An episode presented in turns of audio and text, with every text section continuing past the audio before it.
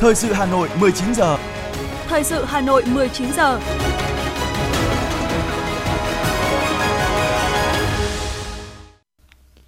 Kính chào và cảm ơn quý vị thính giả đang nghe chương trình thời sự của Đài Phát thanh Truyền hình Hà Nội. Chương trình tối nay, thứ sáu ngày 23 tháng 12 sẽ chuyển tới quý vị một số nội dung chính sau đây. Chủ tịch nước Nguyễn Xuân Phúc đã tới thăm Ban thư ký ASEAN tại thủ đô Jakarta, Indonesia. Thủ tướng Phạm Minh Chính dự lễ khánh thành Trung tâm Nghiên cứu và Phát triển của Samsung, cơ sở nghiên cứu lớn nhất của Samsung tại Đông Nam Á. Công an thành phố Hà Nội tổ chức tổng kết công tác công an và phong trào thi đua vì an ninh Tổ quốc năm 2022. Kinh tế Việt Nam năm 2022 phục hồi ngoạn mục tăng trưởng mạnh mẽ. Trong phần tin thế giới có những tin chính như sau. Kinh tế nước Mỹ tăng trưởng 3,2% trong quý 3. Đây là lần đầu tiên trong năm nay nền kinh tế lớn nhất thế giới ghi nhận tăng trưởng dương trở lại sau hai quý đầu tiên tăng trưởng âm. Lạm phát tháng 11 của Nhật Bản ở mức 3,7%, cao nhất kể từ năm 1981. Và sau đây là nội dung chi tiết của chương trình. Trưa nay, Chủ tịch nước Nguyễn Xuân Phúc đã tới thăm Ban thư ký ASEAN tại thủ đô Jakarta, Indonesia. Chủ tịch nước bày tỏ vui mừng được gặp Tổng thư ký ASEAN Lim Yok Hoi và các đại sứ, đại biện các nước thành viên tại ngôi nhà chung của gia đình ASEAN trong ngày làm việc cuối năm 2022, trước kỳ nghỉ lễ Giáng sinh và năm mới. Chủ tịch nước Nguyễn Xuân Phúc khẳng định trong đường lối đối ngoại của mình, Việt Nam đặc biệt coi trọng quan hệ với ASEAN và luôn nỗ lực đóng góp tích cực để xây dựng ASEAN đoàn kết vững mạnh, đề cao vai trò trung tâm tâm của ASEAN trong cấu trúc an ninh khu vực hướng tới mục tiêu cộng đồng ASEAN 2025. Trước thềm năm mới 2023 là năm Indonesia sẽ là chủ tịch ASEAN với chủ đề ASEAN tầm vóc, tâm điểm của tăng trưởng. Chủ tịch nước Nguyễn Xuân Phúc chúc Indonesia sẽ thành công và chúc các nước thành viên ASEAN cùng tự hào và vững tin tiếp tục con đường đi lên của cộng đồng ASEAN tự chủ, tự cường và phát triển phồn vinh. Sáng nay, Thủ tướng Chính phủ Phạm Minh Chính đã dự lễ khánh thành Trung tâm Nghiên cứu và Phát triển R&D của tập đoàn Samsung tại Việt Nam.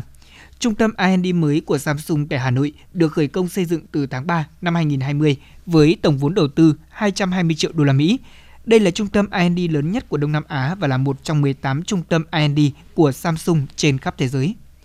Phát biểu tại sự kiện, Thủ tướng Phạm Minh Chính nhấn mạnh, sau 30 năm thiết lập quan hệ ngoại giao, Việt Nam Hàn Quốc đã trở thành những đối tác quan trọng hàng đầu của nhau và là hình mẫu thành công dựa trên sự chân thành tin cậy về chính trị, sự năng động linh hoạt bền vững trong hợp tác kinh tế và sự gắn bó sâu sắc trong giao lưu nhân dân. Hoạt động hiệu quả của Samsung thời gian vừa qua đã có đóng góp quan trọng cho Việt Nam và là một trong những thành quả của quá trình hợp tác phát triển giữa hai nước. Thủ tướng đề nghị Samsung tiếp tục mở rộng các hoạt động đầu tư và kinh doanh, coi Việt Nam là một điểm quan trọng của chiến lược toàn cầu, toàn diện hơn nữa về sản xuất, nghiên cứu, phát triển các sản phẩm chủ lực ra thị trường quốc tế. Thủ tướng mong muốn tập đoàn khẩn trương chuẩn bị các điều kiện cần thiết để sớm sản xuất thử các sản phẩm lưới bóng chip bán dẫn, khởi đầu tốt đẹp cho mục tiêu khép kín chuỗi sản xuất trong lĩnh vực điện điện tử của tập đoàn tại Việt Nam.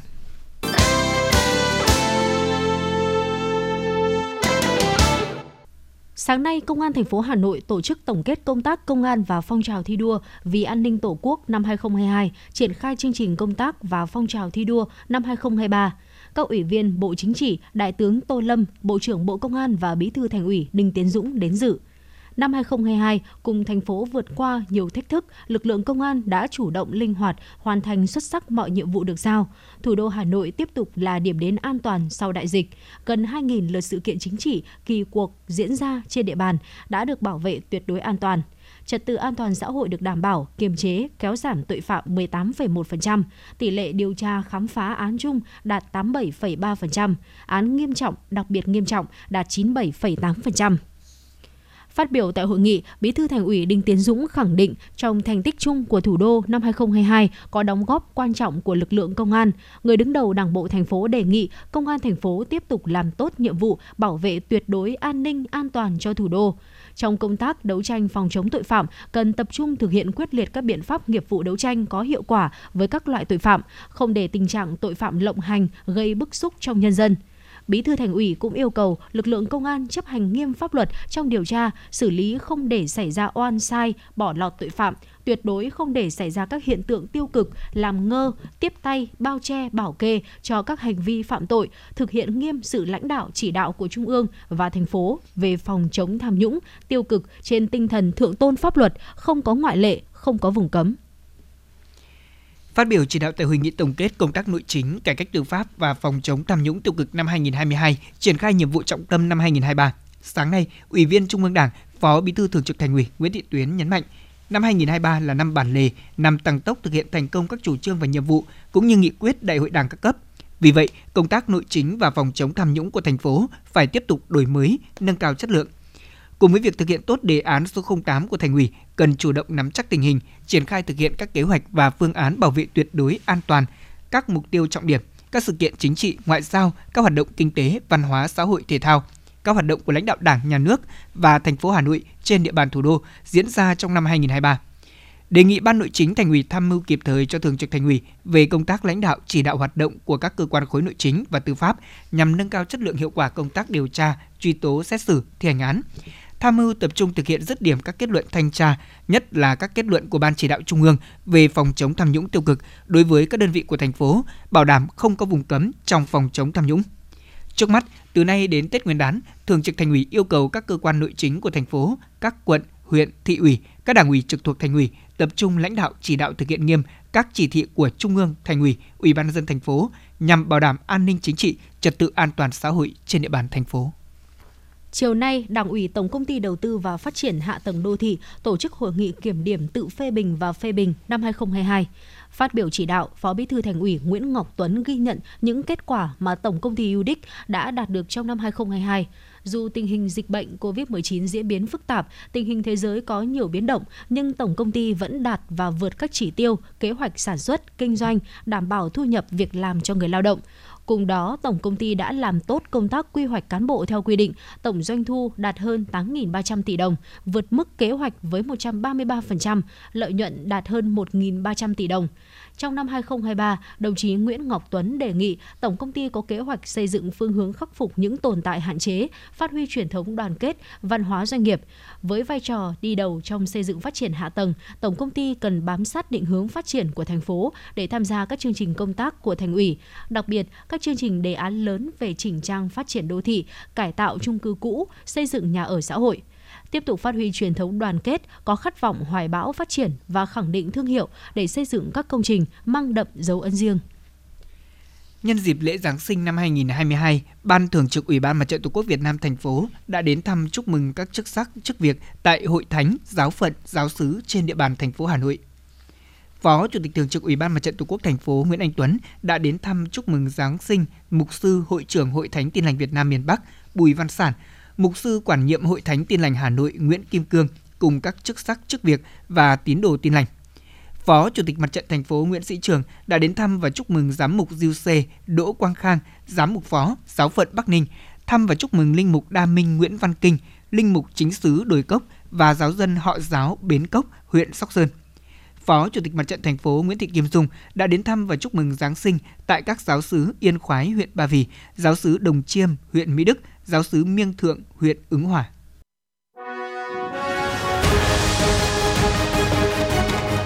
Thời sự Hà Nội, nhanh, chính xác, tương tác cao.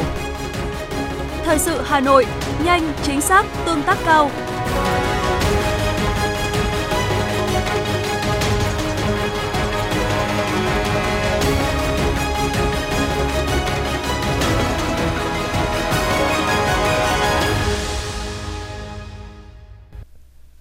Thưa quý vị và các bạn, sau 2 năm tập trung thực hiện mục tiêu kép vừa phòng chống dịch vừa phát triển kinh tế, năm 2022, kinh tế Việt Nam đã có bước phục hồi mạnh mẽ, đạt kết quả tích cực và tương đối toàn diện. Các cân đối lớn luôn được đảm bảo, nền tảng vĩ mô ổn định, đặc biệt là trong bối cảnh tình hình thế giới và khu vực có nhiều khó khăn, bất ổn, nhiều nền kinh tế suy giảm tăng trưởng. Kinh tế Việt Nam dự kiến năm 2022 đạt mức tăng trưởng cao trên 8%, lạm phát được kiểm soát theo mục tiêu đề ra. Xuất khẩu 11 tháng đầu năm đã tăng hơn 13,4%, cán cân hàng hóa xuất siêu 10,6 tỷ đô la Mỹ, vốn đầu tư nước ngoài giải ngân tăng 15,1% so với cùng kỳ năm ngoái. Chỉ số sản xuất công nghiệp trong 11 tháng tăng 8,6%, tiêu dùng trong nước tăng mạnh, tổng mức bán lẻ hàng hóa và dịch vụ trong 11 tháng đầu năm 2022 tăng tới 17,5%. Ông Vũ Tiến Lộc, Ủy viên Ủy ban Kinh tế của Quốc hội cho biết. Chúng ta đã căn bản hoàn thành các cái mục tiêu kinh tế xã hội được đề ra cho năm nay và có thể nói là nền kinh tế đang được phục hồi với một cái tốc độ khá cao trong tương quan so sánh chung thế giới và khu vực. Có được kết quả này là chính phủ đã thực hiện hàng loạt những chính sách hỗ trợ củng cố năng lực phục hồi cho doanh nghiệp, trong đó có các chính sách miễn, giảm thuế, phí. Tổng thu ngân sách đến hết tháng 11 năm 2022 đã vượt 16,1% dự toán, tăng 17,4% so với cùng kỳ năm trước. Ông Trần Hoàng Ngân, thành viên Tổ tư vấn kinh tế của Thủ tướng, nói. Với cái nỗ lực của cả hệ thống chính trị, à, cộng đồng doanh nghiệp và người dân của chúng ta, thì à, nền kinh tế chúng ta đã à, từng bước phục hồi và phát triển một cách mạnh mẽ. Do đó mà chúng ta đã vừa ổn định được cái kinh tế vĩ mô, đồng thời đảm bảo được cái tăng trưởng kinh tế. Nền kinh tế trong năm 2023 được dự báo sẽ đối mặt với nhiều khó khăn, thách thức đến từ thế giới cùng với những bất ổn chính trị, kinh tế toàn cầu phát triển chậm lại, tình hình lạm phát tăng cao. Bên cạnh đó, những hạn chế từ nội tại trong nước đang đặt ra thách thức gay gắt đối với ổn định kinh tế vĩ mô, ổn định tài chính, tiền tệ, nợ công, an ninh năng lượng cùng các vấn đề an sinh xã hội. Ông Phạm Thanh Hà, Phó Thống đốc Ngân hàng Nhà nước Việt Nam và chuyên gia kinh tế Cấn Văn Lực nêu ý kiến. À, chính sách tiền tệ là tiếp tục phải thận trọng và có hai mục tiêu chính. Thứ nhất là ổn định thị trường tiền tệ ngoại hối và đảm bảo thanh khoản của tổ chức tín dụng. Thì ở đây thì ờ, ngân hàng nhà nước sẽ phải điều hành một cách hợp lý và đồng bộ giữa các công cụ về giá như là lãi suất và tỷ giá cũng như là về lượng là tín dụng.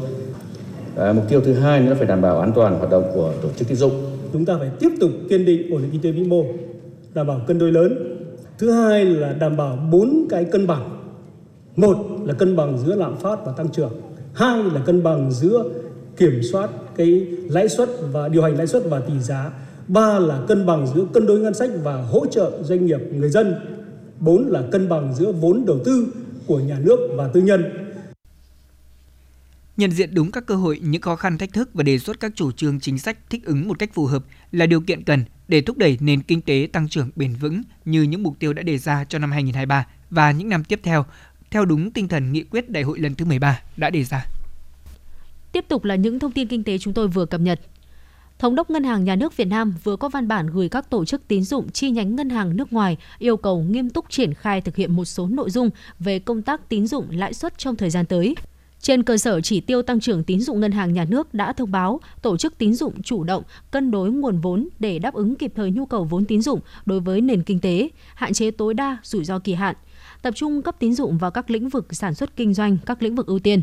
kiểm soát chặt chẽ rủi ro tín dụng đối với hoạt động đầu tư trái phiếu doanh nghiệp, các lĩnh vực tiềm ẩn rủi ro như đầu tư, tiếp tục tiết giảm chi phí hoạt động, thủ tục hành chính, các khoản chi không cần thiết để có dư địa phấn đấu giảm lãi.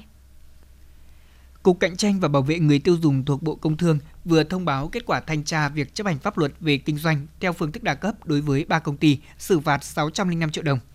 Cụ thể, công ty trách nhiệm hữu hạn một thành viên New iMed Việt Nam đã hoạt động bán hàng đa cấp tại tỉnh Phú Thọ khi chưa được Sở Công Thương của tỉnh này cấp xác nhận đăng ký hoạt động bán hàng đa cấp tại địa phương.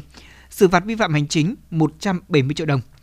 Công ty trách nhiệm hữu hạn một thành viên thương mại dịch vụ Hoàng Đạt đã không thực hiện đúng thủ tục sửa đổi bổ sung giấy chứng nhận đăng ký hoạt động bán hàng đa cấp với cơ quan có thẩm quyền xử phạt 85 triệu đồng.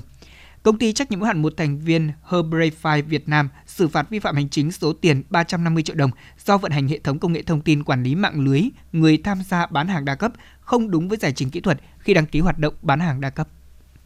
Kim ngạch xuất khẩu gia vị Việt Nam năm 2022 ước tính đạt 1,5 tỷ đô la Mỹ. Châu Âu là thị trường lớn của hồ tiêu Việt Nam, chiếm đến 22 tới 23% thị phần. Trong các loại gia vị, hồ tiêu là mặt hàng chiếm tỷ trọng xuất khẩu lớn nhất với khoảng 970 triệu đô la Mỹ. Đáng chú ý trong năm nay, ngành hồ tiêu ghi nhận khoảng 30% sản lượng xuất khẩu là hàng chế biến. Các mặt hàng còn lại như quế, hoa hồi, gừng, nghệ, ớt, đinh hương đạt tổng kim ngạch xuất khẩu hơn 500 triệu đô la Mỹ. Thông tin từ Tổng cục Hải quan cho biết, năm vừa qua, thời gian thông quan trung bình của cả hàng nhập khẩu và xuất khẩu đều đã giảm. Căn cứ kết quả tính toán sơ bộ của các khoảng thời gian chính, tổng thời gian từ khi hàng hóa đến cảng và cửa khẩu đến khi ra khỏi cảng cửa khẩu năm 2022 là 127 giờ 13 phút 20 giây, giảm gần 7 giờ so với năm 2021.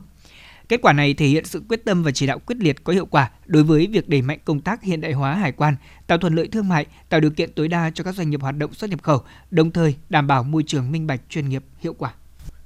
Bảo hiểm xã hội Việt Nam vừa có công văn số 3908 đề nghị Tổng công ty Bưu điện Việt Nam, Bảo hiểm xã hội các tỉnh, thành phố tổ chức chi trả lương hưu, trợ cấp bảo hiểm xã hội tháng 1 và tháng 2 năm 2023 trong cùng một đợt chi trả tháng 1 năm 2023 hơn 3 triệu người hưởng lương hưu, trợ cấp bảo hiểm xã hội trên cả nước sẽ được hưởng 2 tháng tiền lương trước Tết Nguyên đán Quý Mão. Tại Hà Nội, việc chi trả liền 2 tháng lương hưu vào dịp Tết Nguyên đán cổ truyền đã được thực hiện nhiều năm qua. Hà Nội hiện có hơn 575.000 người hưởng lương hưu, trợ cấp bảo hiểm xã hội hàng tháng với số tiền hơn 3.000 tỷ đồng một tháng. Trong đó, số người nhận tiền lương theo hình thức trực tiếp bằng tiền mặt chiếm khoảng gần 61%, số người nhận tiền qua tài khoản cá nhân ATM chiếm hơn 39%.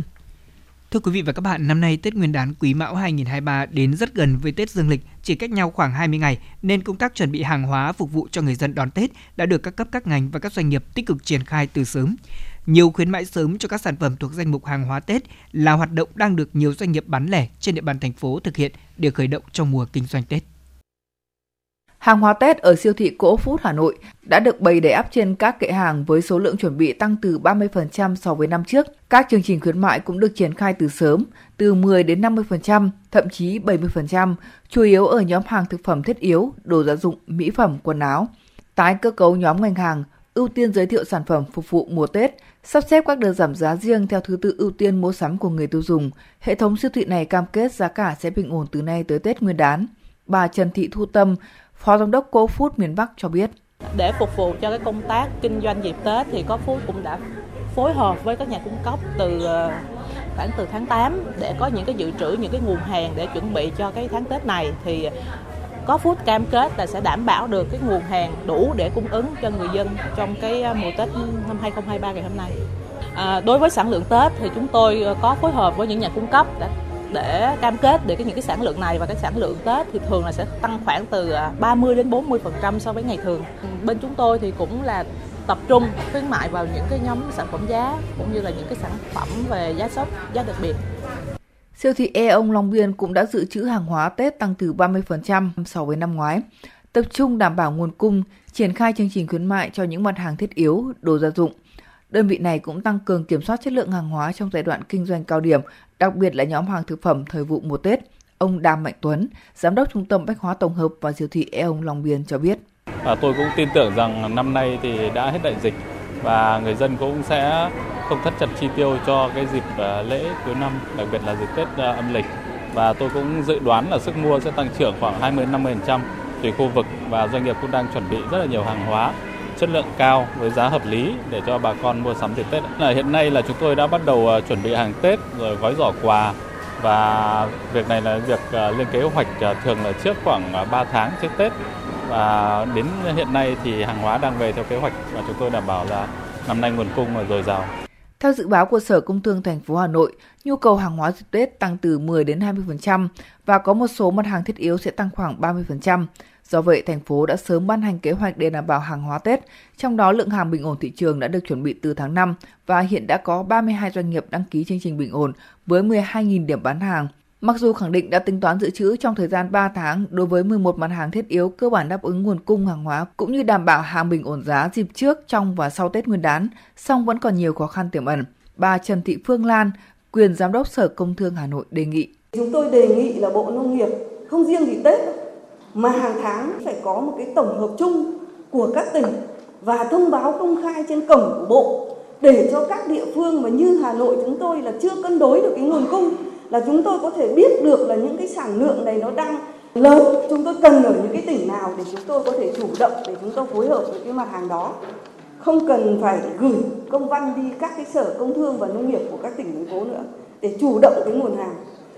Đối với bộ công thương thì chúng tôi cũng đề xuất là tiếp tục điều tiết đảm bảo cái cân đối cung cầu này cùng với Bộ Nông nghiệp để làm sao mà cũng hỗ trợ cho các tỉnh để cân đối được cung cầu hàng hóa, chỗ thừa, chỗ thiếu, làm sao mà để cân đối được cho nó đầy đủ.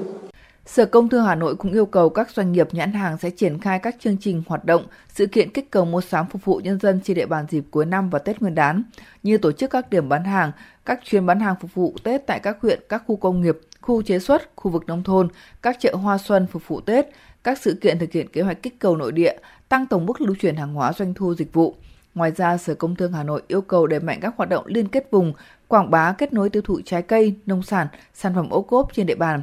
phối hợp chặt chẽ với Sở Công Thương các tỉnh để chủ động nắm nguồn cung đối với các mặt hàng thiết yếu và sẵn sàng đưa nguồn cung về Hà Nội, đáp ứng đầy đủ nhu cầu trong dịp Tết của nhân dân thủ đô.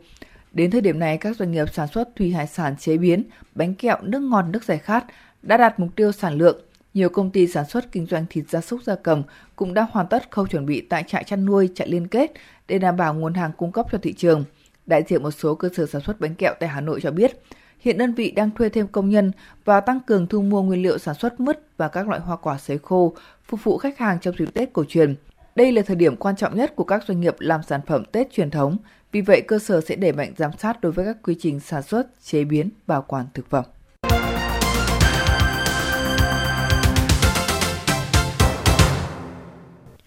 Nhân kỷ niệm 50 năm chiến thắng Hà Nội Điện Biên Phủ trên không, quận ủy Hoàn Kiếm tổ chức các đoàn đi thăm hỏi tặng quà, tri ân người có công từng tham gia chiến dịch lịch sử 12 ngày đêm. Đoàn công tác của quận ủy Hoàn Kiếm do Phó Bí thư quận ủy, Chủ tịch Ủy ban nhân dân quận Phạm Tuấn Long dẫn đầu đã tới thăm hỏi tặng quà ông Phạm Thế Hùng, sinh năm 1954 ở phường Cửa Nam. Tháng 12 năm 1972, ông Hùng công tác tại đơn vị F365, Bộ Tư lệnh Quân chủng Phòng không không quân. Đoàn cũng tới thăm ông Bùi Quang Bình, sinh năm 1947, ở phường Hàng Buồm, là thương binh 4 trên 4. Năm 1972, ông tham gia lực lượng tự vệ phục vụ chiến đấu tại chỗ. Đoàn công tác thứ hai do Phó Chủ tịch Ủy ban Nhân dân quận Hoàn Kiếm Nguyễn Quốc Hoàn dẫn đầu đã tới thăm hỏi tặng quà ông Phạm Ngọc Phan, sinh năm 1944 ở phường Hàng Bồ. Trong cuộc chiến 12 ngày đêm, ông Phan thuộc đơn vị F375, quân chủng phòng không không quân. Đoàn đã tới thăm ông Lê Văn Hùng, sinh năm 1950, hiện ở phường Phúc Tân, thương binh 3 trên 4. Tháng 12 năm 1972, ông thuộc đơn vị F361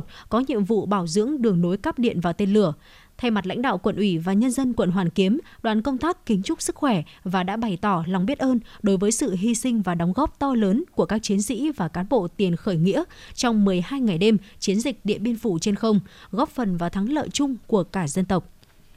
Thưa quý vị và các bạn, chiến thắng Hà Nội Điện Biên Phủ trên không năm 1972 là một mốc son lịch sử có ý nghĩa quyết định đến cục diện của cuộc chiến chống Mỹ cứu nước, buộc Mỹ phải ký hiệp định Paris, rút quân viễn trình và quân đồng minh ra khỏi miền Nam của Việt Nam, mở ra thời cơ để quân và dân ta tiến lên giải phóng miền Nam, thống nhất đất nước.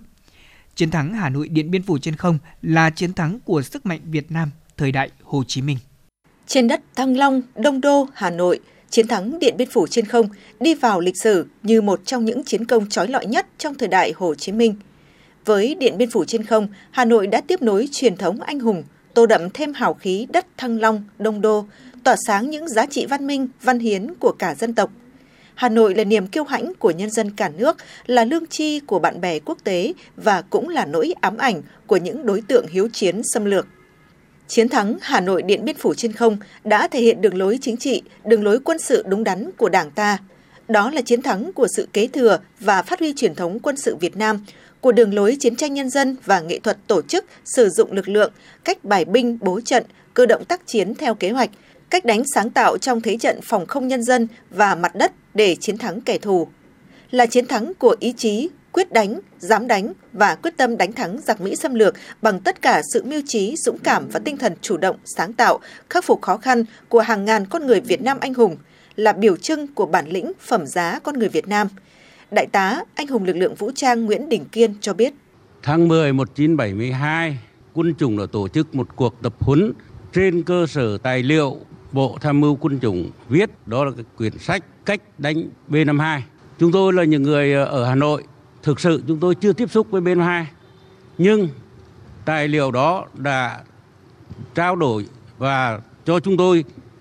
uh, kinh nghiệm để làm thế nào phân biệt được B52 thật, B52 giả và cách đánh phương án vân vân. Trên cơ sở đó thì trong tháng 11 năm 72 các tiểu đoàn ở khu vực Hà Nội uh, chúng tôi đã lập kế hoạch tổ chức huấn luyện thực hiện cái uh, những cái ờ, cách đánh mà tài liệu đã tổng kết. Cho nên là bộ đội tên lửa chúng tôi ở Hà Nội trong những cái tháng đó đã tổ chức huấn luyện một cách rất là cơ bản và thành thạo các cái phương án tác chiến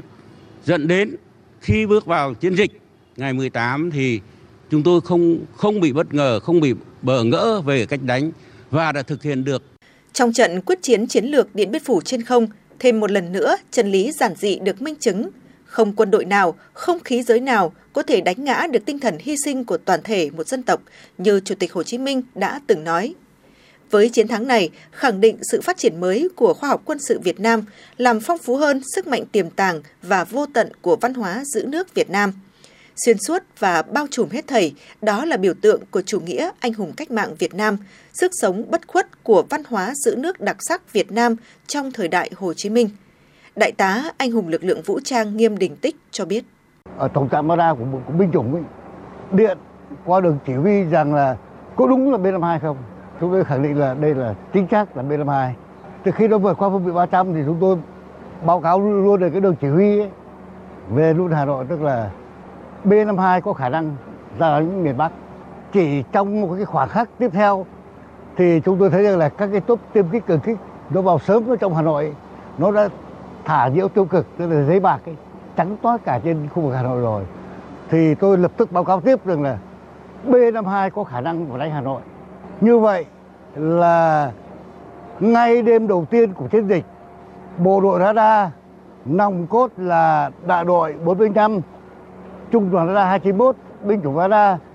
đã không để tổ quốc bị bất ngờ trước cái chiến dịch tập kích đường không? Chiến lược của địch. Nửa thế kỷ đã trôi qua kể từ chiến thắng Hà Nội Điện Biên Phủ trên không, chiến thắng của tầm cao trí tuệ và bản lĩnh Việt Nam, chiến thắng của ý chí sắt đá độc lập dân tộc và chủ nghĩa anh hùng cách mạng, chiến thắng khẳng định lời hiệu triệu của Chủ tịch Hồ Chí Minh và nguyện vọng tha thiết của nhân dân ta, đánh cho Mỹ cút, đánh cho ngụy nhào, trở thành hiện thực. Với Điện Biên Phủ trên không, Hà Nội đã tiếp nối truyền thống anh hùng, tô đậm thêm hào khí của Thăng Long, Đông Đô, tỏa sáng những giá trị văn minh, văn hiến của cả dân tộc, trở thành lương chi, phẩm giá trong lòng bạn bè quốc tế và là nỗi ám ảnh của những đối tượng hiếu chiến xâm lược – đó là chiến thắng của một dân tộc anh hùng, quyết chiến đấu với tinh thần không có gì quý hơn độc lập tự do với sức mạnh chiến tranh nhân dân thời đại Hồ Chí Minh. Đó cũng là chiến thắng của một cuộc chiến tranh chính nghĩa được sự giúp đỡ có hiệu quả của bạn bè quốc tế, được sự ủng hộ của nhân dân tiến bộ toàn thế giới, kể cả nhân dân Mỹ. Đó không chỉ là chiến thắng của dân tộc Việt Nam mà còn là chiến thắng của loài người tiến bộ, mang tầm vóc thời đại, có tác dụng cổ vũ mạnh mẽ các phong trào đấu tranh giành độc lập tự do và dân chủ trên thế giới.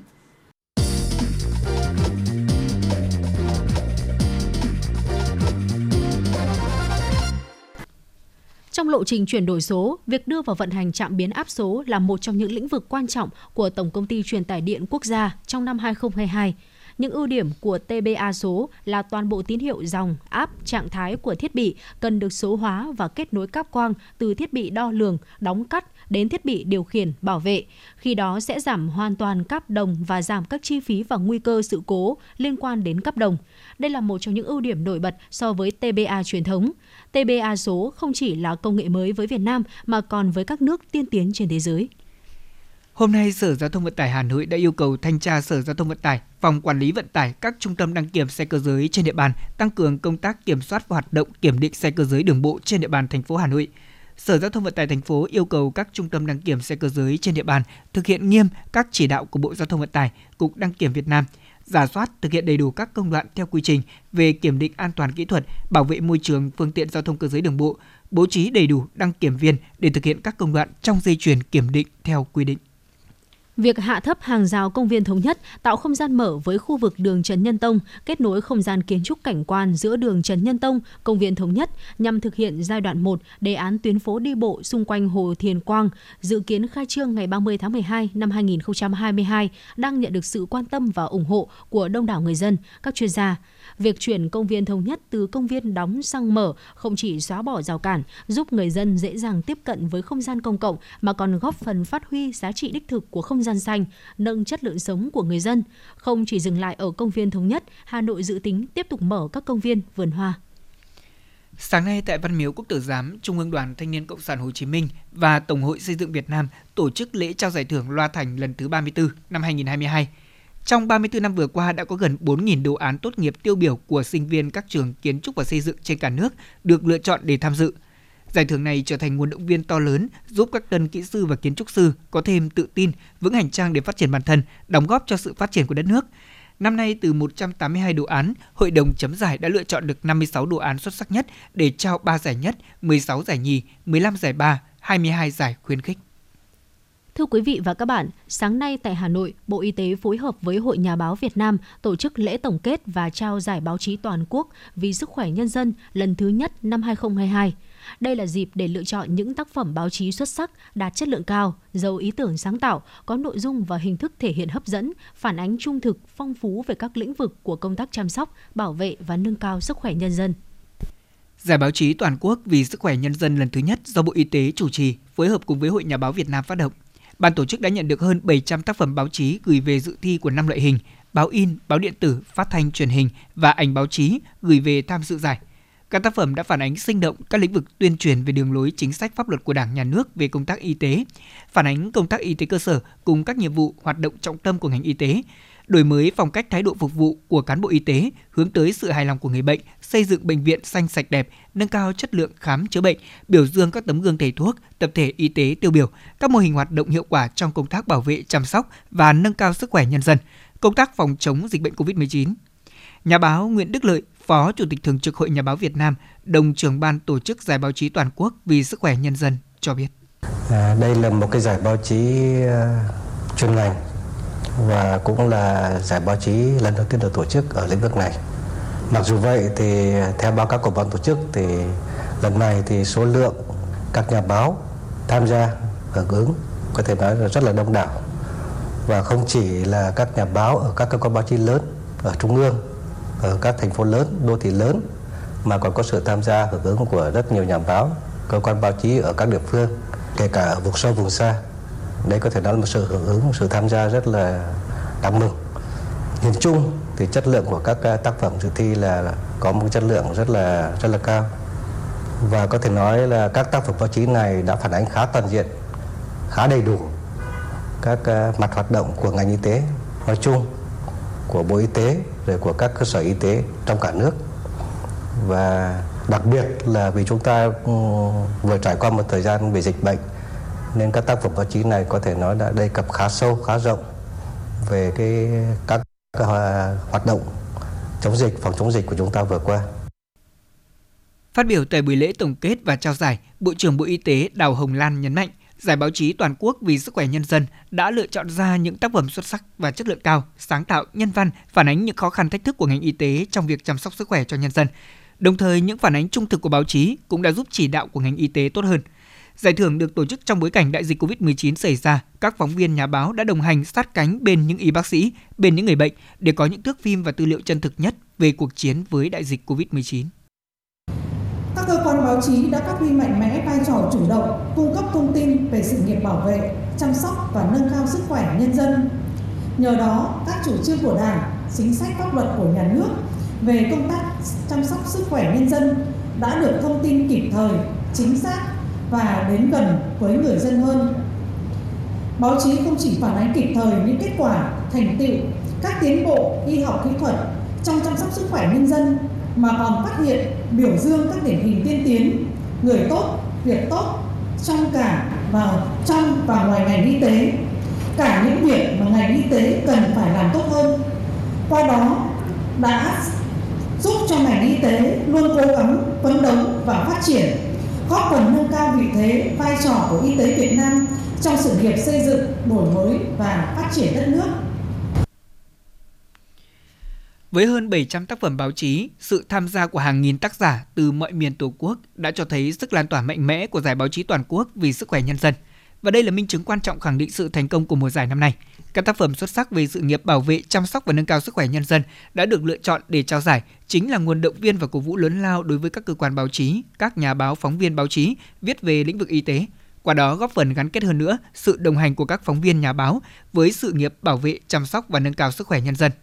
Đài Phát thanh Truyền hình Hà Nội đạt giải khuyến khích loại hình báo phát thanh, giải báo chí toàn quốc vì sức khỏe nhân dân với tác phẩm Những chiến sĩ áo trắng giữ chọn lời thề Hippocrates của tác giả Ngô Hoa Mai.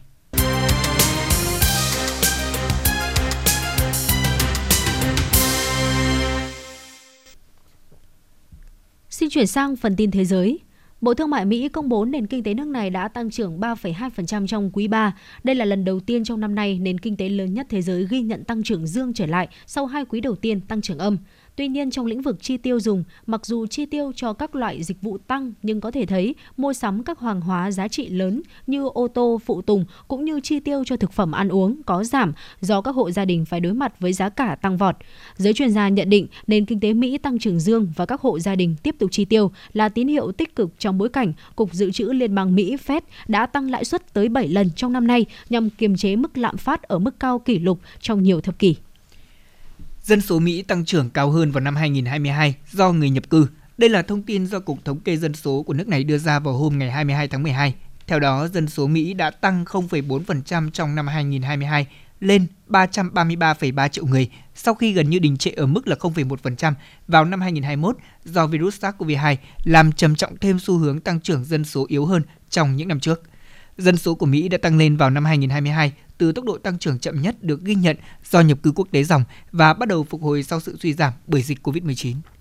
Dữ liệu do Bộ Nội vụ Nhật Bản công bố cho thấy giá tiêu dùng trừ chi phí thực phẩm tươi sống dễ bay hơi đã tăng 3,7% trong tháng 11 so với một năm trước đó. Giá tăng mạnh nhất đối với các mặt hàng thực phẩm chế biến và cũng cao hơn đối với điện và các mặt hàng sử dụng lâu năm như máy điều hòa không khí. Chỉ số giá tiêu dùng CPI đã tăng liên tục kể từ đầu năm, gây áp lực buộc Ngân hàng Trung ương Nhật Bản phải điều chỉnh các chính sách nới lỏng tiền tệ lâu nay của mình.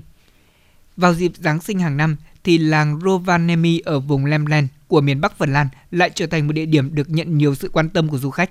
Nằm ở ngoại ô của Rovaniemi, làng ông già Noel là một trong những địa điểm du lịch nổi tiếng nhất của khu vực này. Lượng du khách đến địa phương này đã giảm mạnh trong các năm 2020-2021 và sau khi đại dịch Covid-19 bùng phát. Tuy nhiên, với sức hấp dẫn của mình, ngành du lịch nơi đây đang phục hồi nhanh chóng và ngày càng thu hút du khách từ khắp nơi đến tham quan.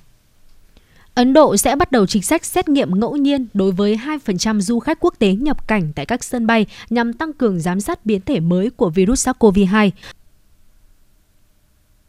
Thủ tướng Ấn Độ Narendra Modi sẽ tổ chức cuộc họp các quan chức cấp cao cùng ngày nhằm đánh giá tình hình dịch COVID-19 trong nước. Vài tháng qua, tại hầu khắp cả nước Ấn Độ, việc đeo khẩu trang không còn bị bắt buộc. Tuy nhiên, trong tuần này, chính phủ Ấn Độ đã đề nghị các bang cảnh giác với các biến thể mới của virus SARS-CoV-2 và kêu gọi mọi người đeo khẩu trang ở nơi đông người. Ủy ban Quốc gia về Công nghệ và Tự do của Pháp cho biết đã phạt công ty công nghệ Microsoft 60 triệu euro vì âm thầm sử dụng cookie phục vụ mục đích quảng cáo. Đây là vụ việc áp dụng khoản tiền phạt lớn nhất trong năm nay của Ủy ban Quốc gia về Công nghệ và Tự do Pháp. Ủy ban Quốc gia và Công nghệ Tự do Pháp cho rằng khoản tiền phạt trên là hợp lý, ở một phần vì lợi nhuận mà hãng này thu được từ quảng cáo vốn gián tiếp kiếm được từ dữ liệu thu thập thông qua cookie. Microsoft có 3 tháng để khắc phục vấn đề này. Nếu quá hạn thì Microsoft sẽ bị phạt đến 60.000 euro một ngày.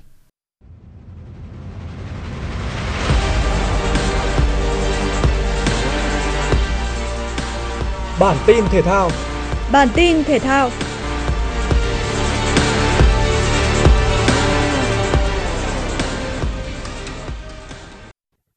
Theo định giá của Transfermarkt, đội tuyển Việt Nam chính là đội bóng đắt giá nhất tại AFF Cup 2022. Tổng giá trị đội hình tham dự giải đấu là 6,43 triệu euro. Trong đó, Quang Hải là cầu thủ đắt giá nhất khi được định giá 400.000 euro. Đội hình đắt giá thứ nhì tại AFF Cup 2022 là Indonesia với 6,35 triệu euro. Đặc biệt, Indonesia sở hữu cầu thủ đắt giá nhất tại AFF Cup 2022 là trung vệ Jordi Amat với 1 triệu euro từng có nhiều năm chơi bóng ở ngoại hạng Anh và La Liga. Thái Lan chỉ đứng thứ ba về giá trị đội hình tại AFF Cup 2022 khi thiếu vắng những ngôi sao sáng nhất như Chanathip Songkrasin, Subachok Sarachat hay Subachai Jadid. Đội tuyển Việt Nam sẽ tiếp tục hành trình tại bảng B với cuộc tiếp đón Malaysia trên sân nhà, gặp Singapore trên sân khách và Myanmar trên sân nhà. Theo La Nacion, nhật báo của Argentina, với chức vô địch World Cup 2022, Liên đoàn bóng đá Argentina sẽ thay mặt đội tuyển nhận giải thưởng tối đa 42 triệu đô la Mỹ. Sau khi chiết khấu các khoản giữ lại, nộp vào kho bạc, con số còn lại sẽ được chia cho 26 cầu thủ tham gia giải đấu và ban huấn luyện. AFA giải thích quy trình thanh toán của FIFA sẽ diễn ra trong vòng 90 ngày. Do đó, việc chuyển tiền sẽ chỉ diễn ra trong khoảng tháng 3 2023 hoặc chậm nhất là tháng 4 2023. Tuy nhiên, FIFA sẽ không chuyển toàn bộ 42 triệu đô la Mỹ cho AFA bởi Argentina sẽ bị phạt do để xảy ra xô sát với đội tuyển Hà Lan tại tứ kết. FIFA đã vào cuộc điều tra sau khi trận đấu giữa Argentina và Hà Lan kết thúc. Đây là trận đấu có nhiều tình huống rất nóng khiến trọng tài phải rút ra 18 chiếc thẻ vàng và một thẻ đỏ. Được biết, số tiền phạt ước tính lên tới 4 triệu đô la Mỹ và sẽ bị trừ thẳng vào giải thưởng. Đội tuyển Chelsea vừa xác nhận bổ nhiệm Christopher Vivell làm giám đốc kỹ thuật mới. Ông từng có thời gian làm việc tại câu lạc bộ RB Zandberg, chịu trách nhiệm ký hợp đồng với Erling Haaland vào năm 2019. Haaland đã ghi 29 bàn sau 27 trận cho Zandberg trước khi chuyển đến Borussia Dortmund vào năm sau. Hiện chân sút này đang có phong độ cực cao trong màu áo Man City.